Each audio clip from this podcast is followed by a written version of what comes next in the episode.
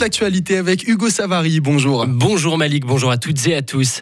Un certain manque d'unité règne actuellement au sein du Conseil fédéral. La situation serait à l'origine du renoncement au début du mois à l'organisation par la Suisse de la COP 31 2026. Alors qu'un dossier de candidature était prêt, le département fédéral des affaires étrangères aurait freiné cette candidature sur fond de mésentente entre Ignacio Cassis et Simonetta Sommaruga. La Suisse craindrait également pour son image d'après le matin dimanche, le pays organisateur d'une COP étant généralement scruté de près. La Suisse va participer financièrement cette fois-ci au Fonds global de lutte contre la pandémie. Les ministres des Finances et de la Santé des 20 pays les plus puissants de la planète ont décidé de le créer hier alors qu'ils sont réunis à Bali dans le cadre des mesures contre le Covid.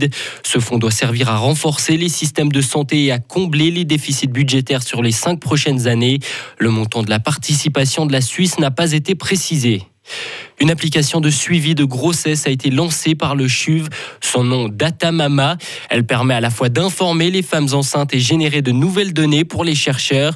Des petits questionnaires seront envoyés directement sur l'application. L'alimentation, le sommeil ou encore l'environnement de vie seront pris en compte.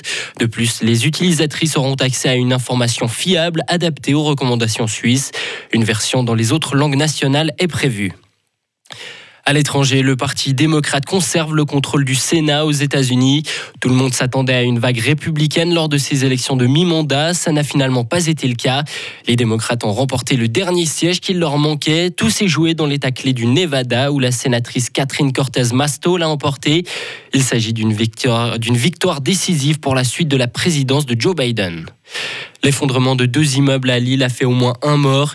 Les secours ont retrouvé cette nuit le corps sans vie d'une victime dans les décombres. Le corps est probablement celui d'un médecin porté disparu.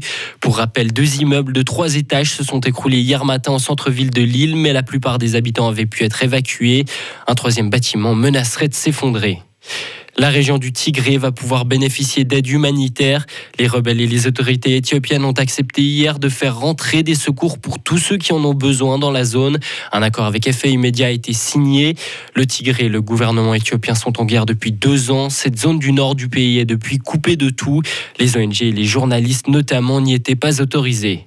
Et pour terminer, quatre pays méditerranéens de l'Union européenne ont dénoncé le système d'accueil de migrants. L'Italie, la Grèce, Malte et Chypre ne sont plus d'accord avec le système de gestion des flux de migrants. En tant que pays de première entrée en Europe, le poids est trop lourd pour eux. Ils ont demandé une intervention de la Commission européenne.